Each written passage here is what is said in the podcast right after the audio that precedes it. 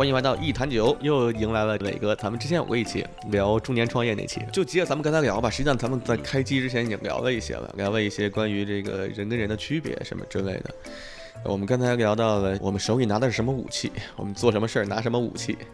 的这个东西。而且我做一个简单的介绍，伟哥最近是一直在看佛经。呃，对，想要去入门吧，因为我觉得我前一段出去嗯参加了一个培训，然后里面的那个老师还不错，但是我发现他在讲课的时候，其实也没有用传统我们很多非常标准的教科书式的这种 PPT，他其实里面把他的这种管理的一些思维，其实也融入了一些佛家的一些道理，反倒让我觉得更接地气儿，就是更好去理解吧。所以这个其实也是我想要去了解和学习的一个自我补充的一个方面。它提炼出了很多关于佛家方面的哲学上的思考和道理。对，是的对，因为刚才咱们聊到这个，呃，说《金刚经》里面的这个千手观音啊，对，就是啊，因为我我不太懂、对，这个，就是啊就是千手观音这个这个概念，这概念对，啊就这个概念，就是原本我们看这些神话故事的时候，可能每个人只觉得千手观音它是一个有嗯一千只手的这么一个形象。实际上，那后来就是以我自己的一个理解，其实它是告诉我们，你要除了有菩萨心之外，你要有一千种方法，然后能让你去应对嗯不同的这种妖魔鬼怪，或者说现实中的困难。我觉得这个对我而言启发还是非常大的，让我会觉得就是自己过去可能有一些执念，就是自己的某一种或某一套方法论，可能在某个团队或某件事上没有走得通的时候。我可能都不知道问题在哪儿，但是现在来看，有可能还是自己太执念于自己的那一套方法，那可能后面需要在不同的场景、不同的这种问题下，用更多的方法去组合去解决。这个有可能是我开窍比较晚吧，但我觉得还是挺深刻的一个感受。确实，因为这个我听完之后特别有共鸣。我的共鸣点在于，在某些状态下，我跟你的那个状态是很像的，就包括咱们两个的武器的类型都很像。刚才作为一个比喻，就是有的人拿的武器可能是什么戒尺，有的人是拿个狼牙棒啊，有的人是拿着胡萝卜，嗯，呃，每个人有每个人做事的方法。咱俩可以说，在某种程度上都是拿胡萝卜的人。嗯，对，啊是的，就是好像咱们并不会用一个什么特别的方式去用那种，你也不能说叫威胁吧，或者但确实不是那种很强硬的。嗯从管理公司，就当初就我还在调研行业里的时候，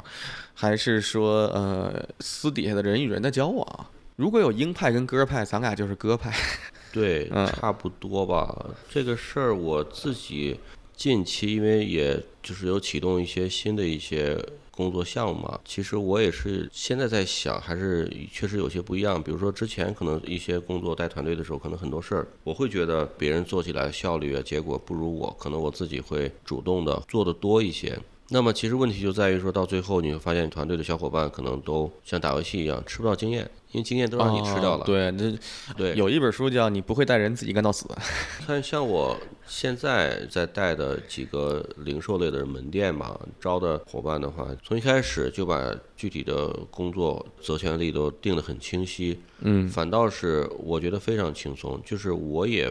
甚至说我开的店有可能我自己都不怎么去，嗯，但是这个店我觉得就这几个店，我觉得运转的还都不错。也有可能是我自己近期给自己的一个要求，减少下场当球员的这样一个那你现在是一个什么？你是教练，教练的身份。我觉得可能是教练，有可能慢慢的，其实期望的这个角色嗯可能是球队的球队经理，啊或者说老板老板或主席。对，啊，就是可能经理可能慢慢我都希望是说我能有一个人能帮我去打理这几个店啊，就这是我自己对我这个阶段的一个个人在工作管理经营上的一个提升重点要去努力的方。我现在可能已经不会再把自己定义为要去学习某项技能，我觉得技能的话，有人学了很多年，直接你付费就可以了就。直接用就行。对，反倒是我可能是找到好的一个项目，然后去组团队，让它能正常的运作起来之后，再去根据自己的兴趣爱好去找新的项目去了。这个可能就让他自己去赚了。现在我就刚才扯点远，就还是想说的是，反倒现在的这样一个团队，其实是是实现了或者是印证了刚才我说的那个。哎，你知道我刚才你在说这一串的时候，我突然有种感觉，就是你还记得咱们当时录的第一期播客，嗯。就是嗯咱俩头一次录的播客，应该是我的第七期还是第几期？嗯。那个播客的题目后来叫说创业，然后咱们中年人的折腾，嗯。好像是这个题目。然后我刚才看你说这串话的时候，我觉得嗯，这伟哥真的终于变成了一个合格的创业者，连续创业者，搭建一个团队让它运转起来，然后再去找自己下个兴趣的点，再搭建团队，就是几乎也不能说不下场，但确实不是冲锋陷阵的那种类型了。对，这个嗯可能在之前的这样一些战斗中已经印证过了，我不是那种特别适合冲锋陷阵的人，可能也会慢慢找准自己的位置吧。嗯我我是这样的感觉。但是你像创业，你说连续创业，其实也挺累，或者说也不是我想要的。可能最后我会在几个不同的领域里面聚焦。我现在其实还是在不断的去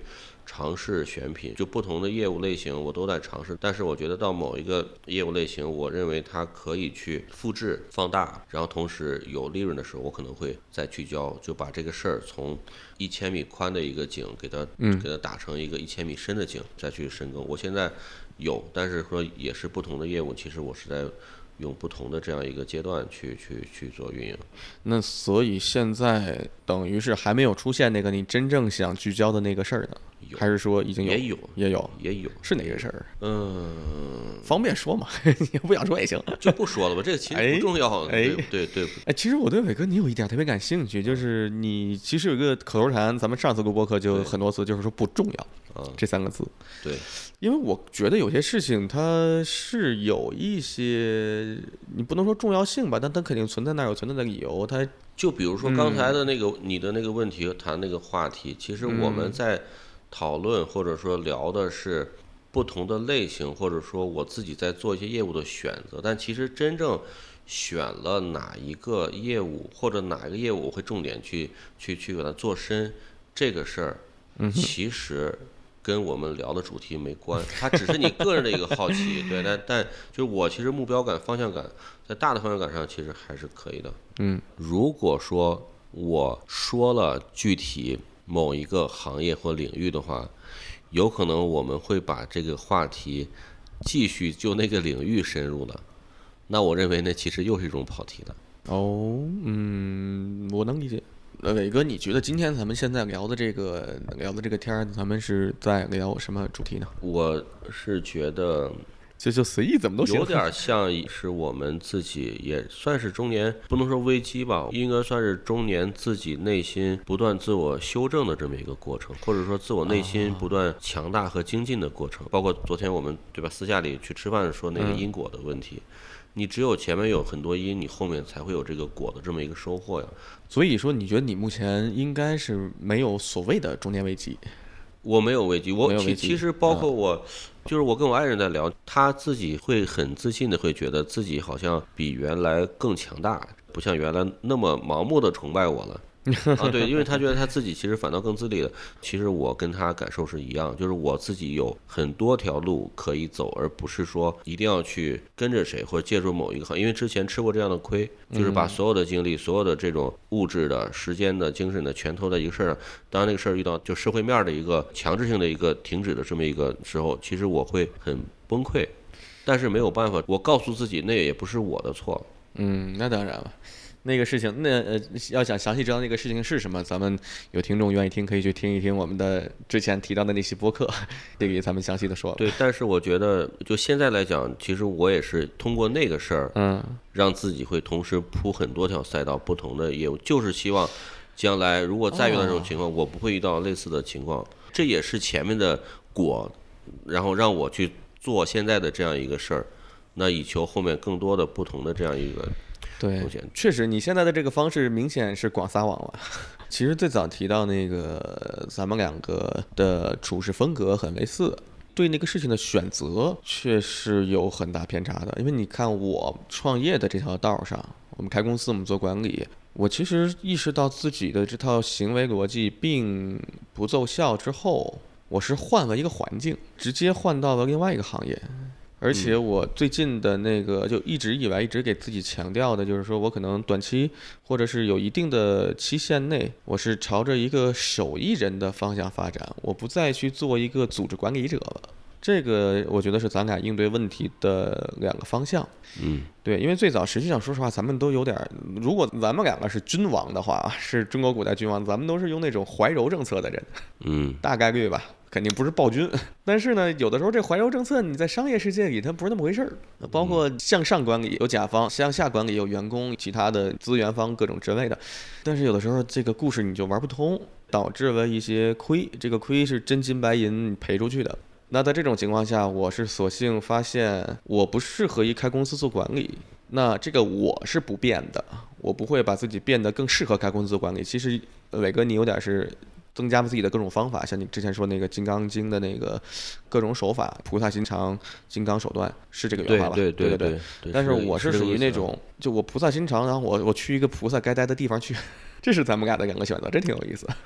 我不知道这种是你更自信还是我更自信，或者是咱们俩的面对一个事情的不同选择。对他不同选择，但是我能感知到的是，首先你要问一下你的目标到底是什么。如果说你的目标，是把那件事儿做成的话，那你就不应该下牌桌，下那个赛场啊。那我的目标肯定不是把这件事儿做成。对，如果明确这个不是你的目标的话，那你换赛道，比如说你现在要做的另外一个事儿，你觉得是你目标，那我觉得你的选择是对的。这个选择是应该为了达成某一个目标，嗯哼，而去选不同的方式方法，这一套逻辑是合理的。其实我想表达的是，咱俩是两种两种状态的人吧。嗯。因为刚才你引出这个话题，我又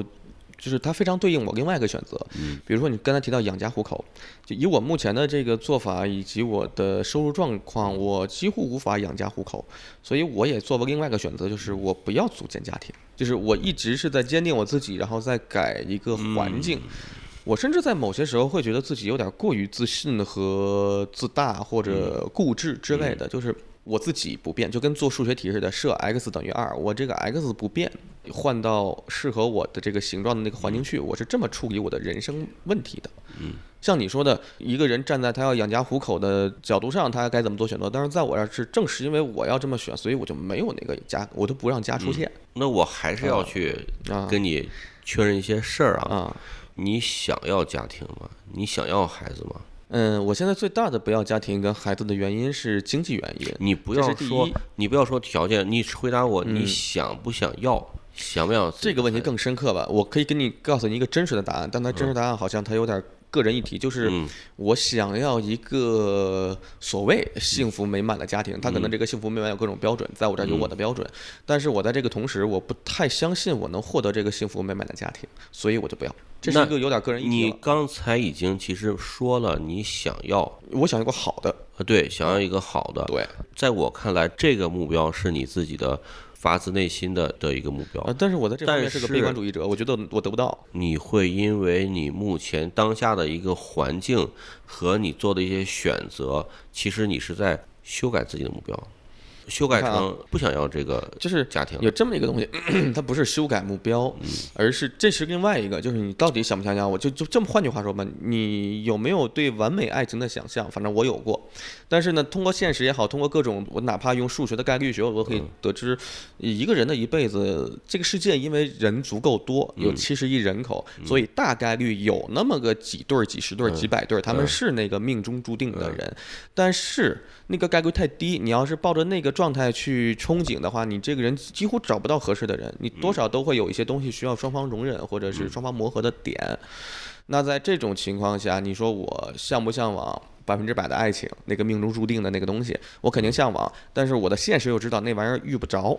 那我有点像，就是我既然遇不着，那我也就不着急，这事儿的排位就往后排，因为我知道现实什么样，所以不必再带有那种少男少女的幻想了。这也是我对家庭的幻想，因为我有当然幸福美满的家庭有这么一个特别好。然而我是因为有一些东西，包括我自己个人的状态和一些成长的故事，我觉得我拥有不了，我就不在这上面较劲。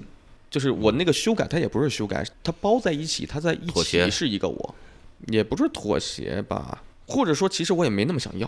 啊，嗯，要不然我也做不了这决定。不是，其实你在说没那么想要的时候，就说明你还是想要。我有一个大过于他的目标，就是我希望让自己的生命体验相比更丰富，以及我希望我作为一个人能尽可能的与另外一个人或者一另外一大群人做人与人的交流与接触。嗯，这点对我的个人生命体验非常重要，这个是我的人生信条和我的这个人的底层逻辑。就像你会邀请很多朋友，不同行业的去录录播客呀，对对啊，录播客你看咱们就是现在的交换思想，实际上不管赞同不赞同，但是是咱们两个在碰撞，这个事情是很重要的。对，就是可能我也没有想过说是去去说服其他人怎么去想怎么去做，但是我对这个事儿的看法，首先因为我会喜欢看一些这种特别大的人类学的，就类似这种，就是可能会混杂了生物、地理、历史、人文等等这种，其实都会特别大，可能会从整个人类的角度去看。其实我反倒觉得，其实结婚生子有后代还是很重要的。哎就，为什么？如果不是说我们国家有这样的一个婚姻政策的话，我还是认为有更多的孩子是一个，你至少把你的这个基因能往下去传的这么一个自然生物的，就是我只是说我自己的观点，从书里我自己去吸收的东西，就是那其实你这个个体的基因在地球上失败了，没有了，断代了。这是一个也不能说可怕吧，但是你往后想想，那就是这样。我希望孩子越多越好，当然我也会尊重我自己的家庭条件以及生孩子这个人的身体的状况。嗯，但是确实是我自己是愿意去有更多的这种后代的。另外一点，就关于婚姻这块儿，那你设想一下，我们现在的一个是和平年代，对吧？男女比例是正常的，那一夫一妻，对吧？是可以。但是如果真到了某一个时期，因为国家需要给国家生孩子的时候，那其实政策又会发生变化。所以说，我们现在所有的这些制度，只是在当下的一个环境下，我觉得是，其实真正从生物上来讲的话，并不是一个特别自然的一个。其实我我知道你要说什么，其实这个很有意思，是因为我刚刚在前不久刚跟别人录过一期播客，在里面呢，我我说了一个我的观点。呃其实你刚才这一整串话，我有好几个点 有引发想表达的，就先从你说的这个吧，因为我之前我们录那期播客，我们也聊过这个婚姻制度这个事儿。婚姻制度这个事儿，在我看来，一夫一妻制的婚姻制度是过后的。如果我是可以成为什么某某代表，我可以去提案的话，我觉得更适合我们这一代人实际情况，或者我们下一代人或者下几代人的这个实际情况的婚姻制度，应该是多夫多妻制。这个家庭的人员结构有几男有几女，甚至有没有包含一些其他的东西，这一圈子的人他们自己这一家子人自己的家事，你愿意怎么组合怎么组合。第一，体现平等；第二呢，解决生育。就比如说我跟一个女孩，我们俩人可能不要孩子，但是我们这个家庭如果是一个五个人的家庭可能就会生一个孩子，但这五个人家庭如果各自找各自的，可能就一个孩子都不生。当然还有一些其他东西了。我会有一个所谓人为平等、大家平权的之后的一个理想状态，多夫多妻制是一个应该出现的制度。这是一个我刚才突然想到的点。第二个点是什么呢？是你说生孩子这事儿啊，你想尽量的多生孩子。你刚才提到基因，你说不知道是你还是我们反过来想，这事儿是你想把基因传下去，还是基因想让你把它传下去？有一本书非常著名，叫《自私的基因》。啊，对，里边有一个介绍啊，说如果说现在人类大灭绝，就人都死光了，那但是呢，人可以保留一部分的这个人类胚胎，用机器人保存下去。你要怎么设计这个机器人？这个机器人它要坏了怎么办？他最后得出那个结论就是，这个机器人首先它会自我修理、自我迭代，但是呢，它不管多么先进的一个机器，到了一个日期它都会损坏。所以这批机器人它需要自我迭代，它可以通过繁衍的方式，它再造出一些新的机器人，并且这条链路可靠，它的数量足够多，它可以一直传下去。他在书中这个观点出来的时候，就觉得我们人类像是那个传言基因的机器人。很不巧，我们人类出现了自己的知识，我们有自己的想法了。开始享受，开始怎么样，就是人为的发展史嘛。那在这个观点之下，你再考虑，那我们生孩子到底是为了什么呢？说实话，你生那个孩子，传达了你的基因也好，孩子未来生活也好，但是你死掉之后，这事儿跟你没啥关系。嗯，这个就是你还是有非常强的这样一个自我的一个想法。嗯，因为确实我的一个最根本的观点是，我生活在这个世界上，当我意识到我生存着的时候，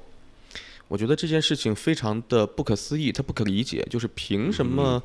我是一个人，我真的能有感受，我是一个这个世界中的某一个生物，还真的有我的感知，我能看到，我能摸到，这东西太神奇了。在这种奇迹之下，我是我的这个生命宇宙的核心，所以一切要以我为准。嗯，我一直也是能感知到你是有这种想法的，对对对对，可能对于我而言的话，更是希望能。顺应时代吧，就顺应我们当下，就包括你说各种制度也好，我觉得没有好与坏。它现在是这样的制度，肯定是符合当下我们这个社会的需要。但当然说，你到了另外一个条件下，它调整制度，那肯定也是为了让我们的就这一个种族也好，族群也好，或者说对吧，团体也好，能能发展更好。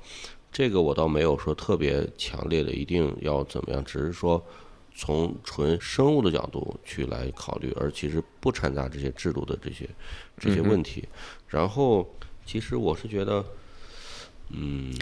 你你先想啊，我说点我的观察啊，嗯，就你好像有点，我不知道算不算执着，但是你会特别想要把一个事情总结出一个道理，让这件事情显得有它的条理跟它的合理性啊，对，要不然它就无法形成我的观点嘛。或者说，其实我更愿意去强调我的观点，只是我在看了一些书啊或者一些东西之后，对我的认知的一个产生的一些结果。但这个结果，我首先一定我不会希望它去影响别人，但是是会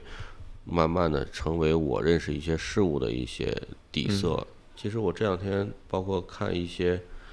刷一些短视频，就是一些特别感动人的这样一些事儿的时候，其实。我内心还是比较丰富的，其实我自己会 对在内心哭泣，不是会会直接哭泣，潸然泪下。对，然后我自己会会擦。就像你刚才提到的那个问题，就是爱的这个问题，或者说什么是完美的这种家庭的这种，我我是觉得，你真在生物界里面，你去非洲大草原，你看那狮王，或者说那种什么野牛王、河马王，他不会挑哪个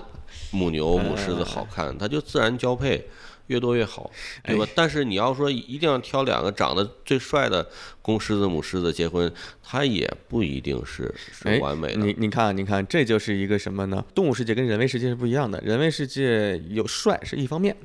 这个有钱有势是另外一方面。动物世界中，它肯定找的是那个在狮群中相对更强壮一些的雄狮，它能带着族群能找到更多猎物的雄狮，这是他们那个世界的有钱。你说的是母狮子找公狮子，我现在说的是，因为现在是我们在访谈，其实你是作为那个公狮子，你应该去谈你自己的一个择偶的一个或者找家庭的。首先，我会觉得这个事情一定是平等，以及我其实我的心里还有一点是在于哪儿呢？我特别理解刚才你说那点，你的夫人目前有她的一些事情，甚至她做的一些事情做得比你好。不是不是，嗯，我觉得是，一直期望最好的点就是她有他自己的自信。哎，对对对对，是。就哪怕有一天我不在了，或者说我有其他任何的一些情况的时候，他能独立去面对这个世界，这个是我觉得。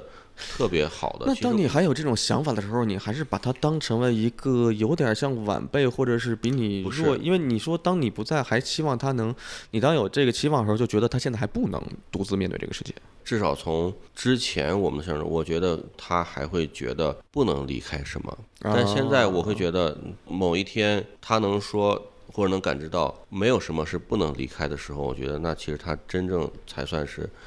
内心强大，但是我们不会有什么一些不好的东西。但是我觉得他能到这一步的时候，他才是真正的独立和成熟的。我特别希望我身边的人都能，而不是说天天去寄托于其他人。感觉到你的那个说法有点像希望某一天他变成你。啊不不不不不不，因为你是有这个想法，就是觉得其实什么都能离开，什么都 OK。你刚才举那个例子是他好像像你有了你的理解能力，甚至跟你持相同观点的时候，你觉得他成长到了一个状态。对，我觉得可能他自己会更加的这个幸每个人幸福的感觉是不一样的。对，但但是我会觉得他会能更独立一些吧。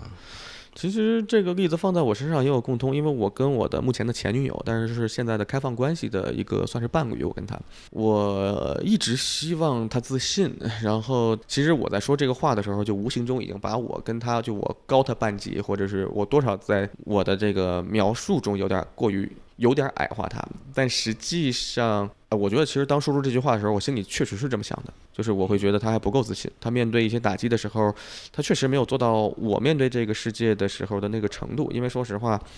我接受的打击更多，我已经磨练出来了，可以在某种程度这么说。然而，在后来的相处过程中，更理解各种人的处理问题的方式的时候，变成我期待他自信，但是他用他可以用他自己的方式自信，他不一定非得像我一样，哪怕他自己信奉一个有点在我看来是歪理邪说的一个信念的时候，他只要自己能打通，他自洽这套体系里是 OK 的。那我也为他开心，就是我可以不认同，但我为他开心。很多时候很有可能，在我跟别人讲述我的自信来源或者我的处事风格、我的这个个人逻辑的时候，有很多人看我也是说你你这套歪理邪说什么破东西，嗯这也有可能，就这个是相互的，你不知道你不能说谁是对谁是错，嗯但是这个自己的那个自洽只要能跑通，我就非常开心。嗯所以我现在会有一种感觉，不要框定住某个人或者某些东西，你就只要这个人他没有什么太明显的问题，他自己的去发展，你可以表达喜欢不喜欢，你非得让他按照自己或者按照其他一套逻辑来说的话，我就会觉得不太舒服。我倒不希望，嗯。其实我我认为我身边的每一个人，其实我都希望是平等的，不管是嗯。我的伙伴也好，同事也好，其实你会发现我更愿意用同事去表达我们公司的员工。对，是的，孩子也一样，其实有时候我会嗯，希望他们更多的去表达自己的主见，就是首先我要去听看他们的表达是不是合理，也没有说正确不正确，只要没有危险、没有错误的时候，嗯。我会希望他们去表达自我，甚至是像朋友一样去沟通，这是我一直以来的一个嗯观念。其实我们聊的有点跑题了，都不知道怎么就聊哪算哪吧，这期。对，就是 你看，你又在纠结主题，这个是我发现很好玩的地方，所以啊我想就这个引开，就是去聊，因为我觉得对这个点我还挺想探讨一下的，而且也反过来探讨我为什么我对主题这么不在意，也是另外一个挺有意思的。这个点，你就说到，因为我会特别尊重其他人，嗯嗯所以说我特别不愿意讨论人的问题，是因为啊，他就是每个人不一样，你要尊重他的不一样，就没有必要说一定是谁是对的，是谁是 是是，谁是错我同时也确认一点啊，就是咱们两个秉承的各种东西没有对错啊对啊，只是我们两个各自展现的一些方式或者一些观点。如果说我们比如说聊某一个主题的时候，嗯哼，就那个主题我们可以很深的去聊，但如果你聊到人的问题，每一个人他都有他自己很深的那一面，就特别就无法去到最后，你知道会出现一个什么结果呃，吗？你你会觉得出现什么结果？嗯，就是你说你的，我说我的，哎，那你觉得咱们现在存在这个问题吗？你说你都说我的。已经快出现了，对，已经快出现了。对，有可能我会 啊，因为我在去说东西的时候，我可能会说我自己对于人，对于我的性格会对于是，但是嗯。我只愿意说我的性格，其实我不太愿意讨论其他人性格。一个很有意思的点在于咱们两个共鸣的那个部分，那是那是互相认，就是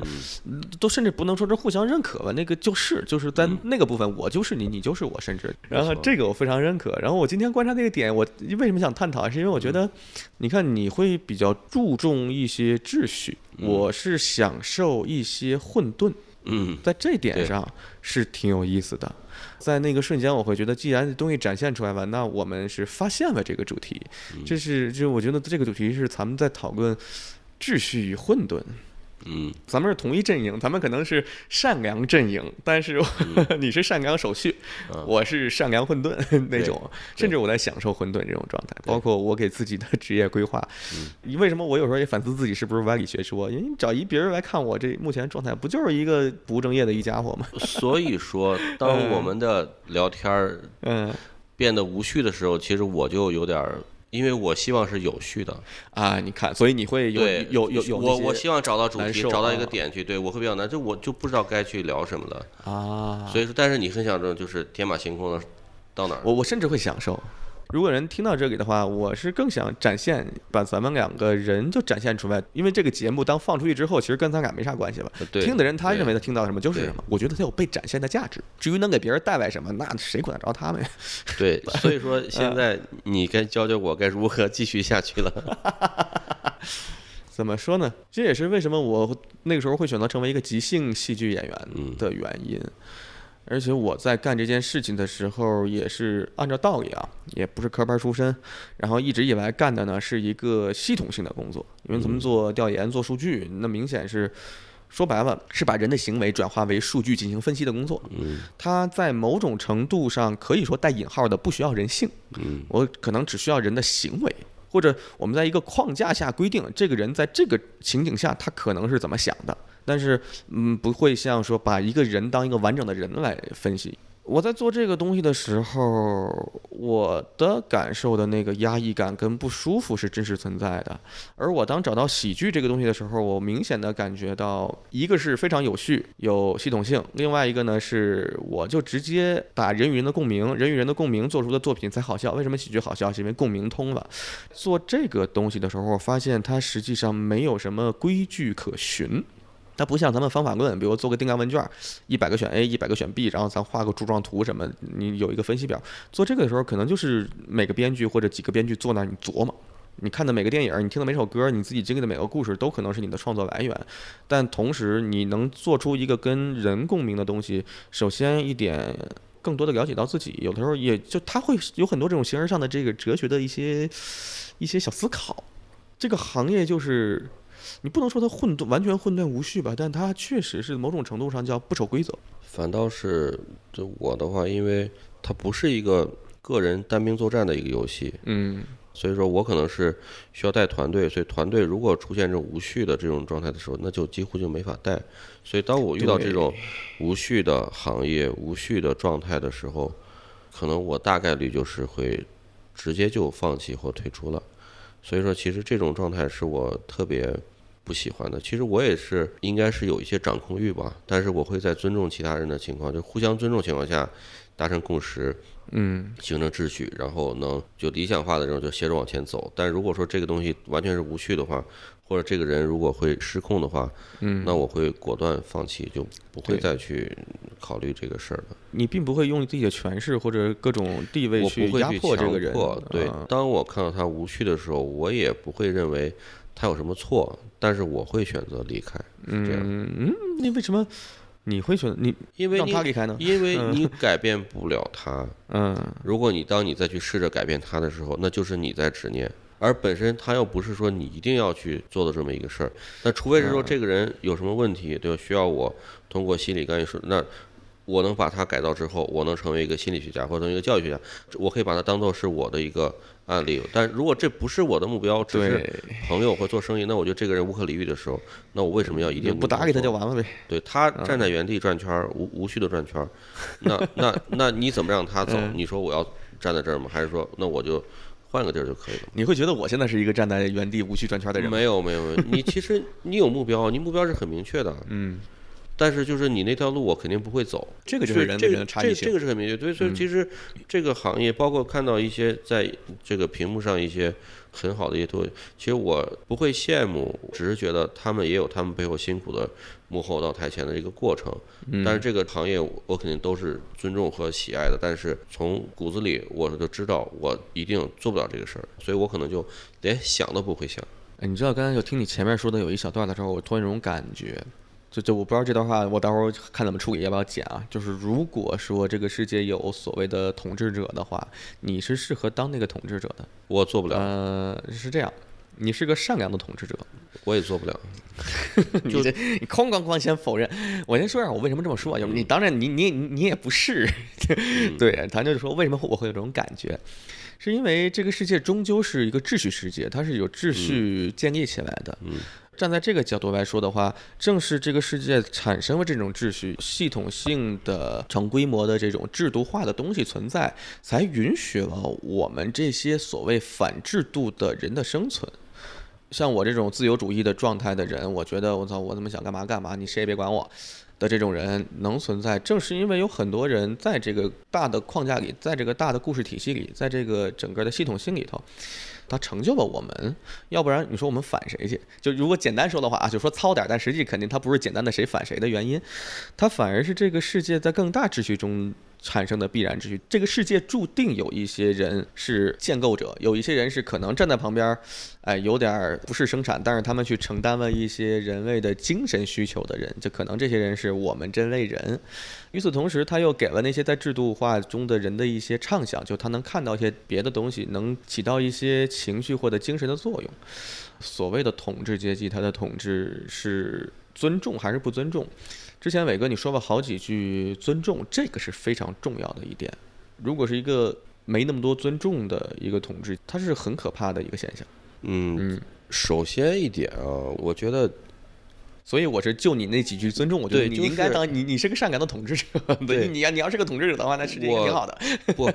我说我做不了，是因为我目前还是。手段太单一，胡萝卜型领导这种是绝对做不了大事儿的。等什么时候，如果说我能有这种千手观音的手段的时候，我能应对不同的事儿，容纳和使用各种各样的一个伙伴或人的时候，那个时候就可以了。因为如果你让按照我现在去假设去招大臣，我全招我看得顺眼的，对吧？性格特好的，你真让他去处理一些。强硬手段的时候，那这种事儿你就解决不了，就这是一个层面的事。另外一个层面是说，你这样就是无秩序的一个人的，你是觉得社会对你们会有什么样的一个？在我看来，你社会对我没有任何，就像我这种人，我不愿意去遵守社会规则，就是那个规则不是说法规底线规则，而是说，比如你该找个对象，找个人结婚，就这些。对，我其实你真正在统治阶级来看，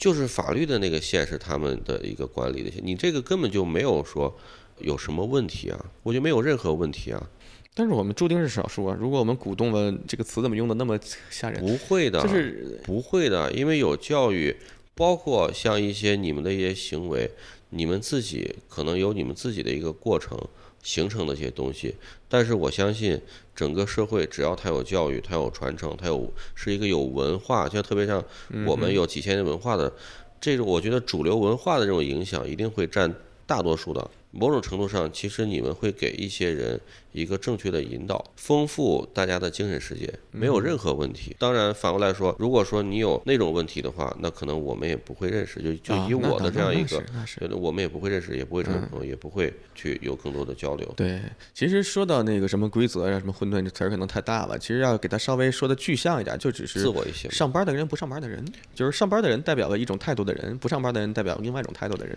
那其实我更希望我的孩子能不要上班，哎，就是自己在社会上找到你能生存、能挣钱，以后或者没有钱又回到物物交换。那你知道你要能产生出你能跟别人换的物吧？上班的目的不也是为了挣钱吗？那直接跳过上班的过程，你这挣到钱了就可以了。那你有更多的时间在大框架里无秩序的一个。按照你本心去做任何事儿，这不是一个更好的一个结果吗？对，我会觉得未来的一代又一代的他们的工作氛围也会比咱们要变得更好，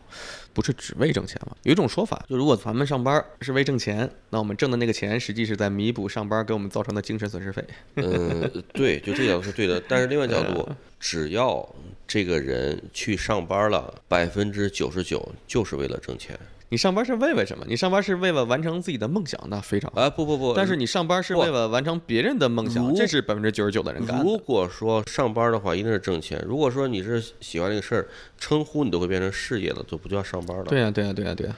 就我觉得未来的工作，可能大家都会干这件事情，是为完成我自己的某些想法会居多，而不是现在我上了这个班是为了完成别人的梦想。哎，其实这场谈话对谈到现在，我应该特别感谢你。为什么？我不知道在我的逼迫下，还是在我的强制下，我把这个话筒打开，把设备打开，说咱们来录一期。实际是迫使你录了一期有点无序的内容，嗯，聊一些混沌的内容。对，就是 在聊之前没有定这个话题，也能聊吧？我觉得也能聊，只是说这种话题，我觉得就是会很无序，就是表达个人观点。当然，如果有。比如说四五个人在一块儿，每个人其实表达他自己类人的观点的时候，可能会帮助我们去了解彼此这些类的人。将来我们再跟这些人再去相处的时候，会更容易站在对方的角度去理解他们。对，而且我觉得咱们最终，因为很明显就是咱们现在并不会，并而且并没有聊崩的原因是咱们真的在倾听。啊，对，那个不听对方，那个才是。那是比自说自话更，他可能是自说自话的原因。其实就是包括今天有一个阶段，可能你说的多一些嘛。你说的其实我在听，其实对我来说也是会有一些认知上的一些补充或者说延展嘛。且不说我是不是能认同，但至少我哎听到了有这样的一种想法的时候，你让我去想象，我是想象不到的。但确实有人发出了这样的声音，那我觉得他应该也会在社会上一定是有这么一类这样的一个的一个群，只是我可能代表的特别传统的那 对，但是中间传统里面可能也会有一些比较跳的一些想法，但是整体上来讲还是偏传统的。行，那咱们就以你刚才这一段作为这期播客的结尾，一期特别随性，而且有点儿。不能说莫名其妙，但是有点莫名其妙，我就这么说吧 的播客。好的，好的，行，那咱们期待下次吧。哎，期待下次，下一次的话，我就是呃，会按照伟哥的期望，咱们整一期严谨的，并且有一些可能有一些点小知识含量的一个话题。对，这个因为 我先给你架上去吧，这期。对，本身是说的是聊那个主题的，但是因为我觉得还没有准备好，所以说就临时做了一些调整。行，那我们到那期。更有主题的话题的时候，我也特别期待雷哥你的那个新店。好的，好的，好的，行，透一点底吧。好，感谢收听本期一坛酒，我是裴军。好，我是磊哥。嗯，好，拜拜，拜拜。